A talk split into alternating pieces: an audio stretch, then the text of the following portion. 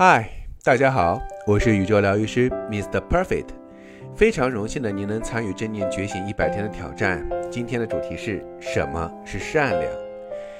有人说啊，善良会让人软弱。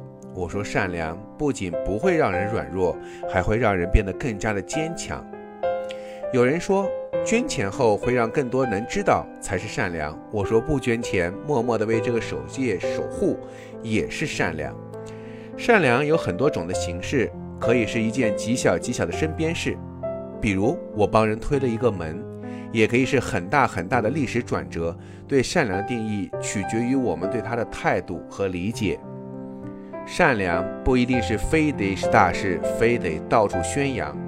每一件小事里都有一个善意的选择，并不是拯救地球才算善良，救人一命才算善良，舍己为人。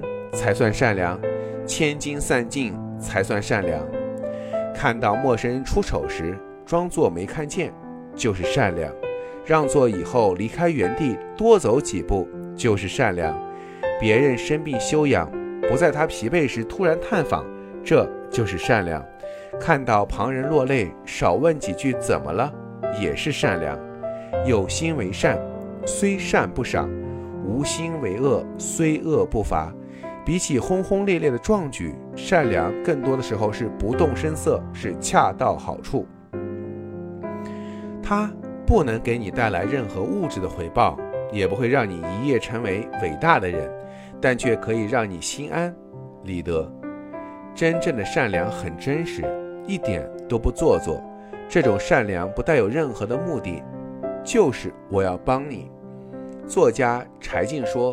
善良是一棵树摇动另一棵树，一朵云触碰另一朵云，一个灵魂唤醒另一个灵魂，是一个人对另一个人最纯粹、最本真、最无功利的善意。全世界都忙着赶路，忙着快速的苍老，一不小心就丢失了善良。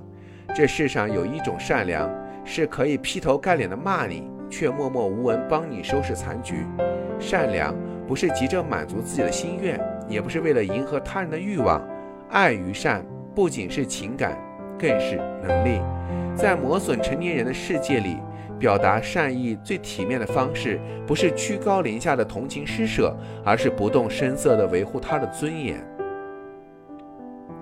在这里，校长跟你分享一句话：我们这辈子一定要去争取做一个善良的人。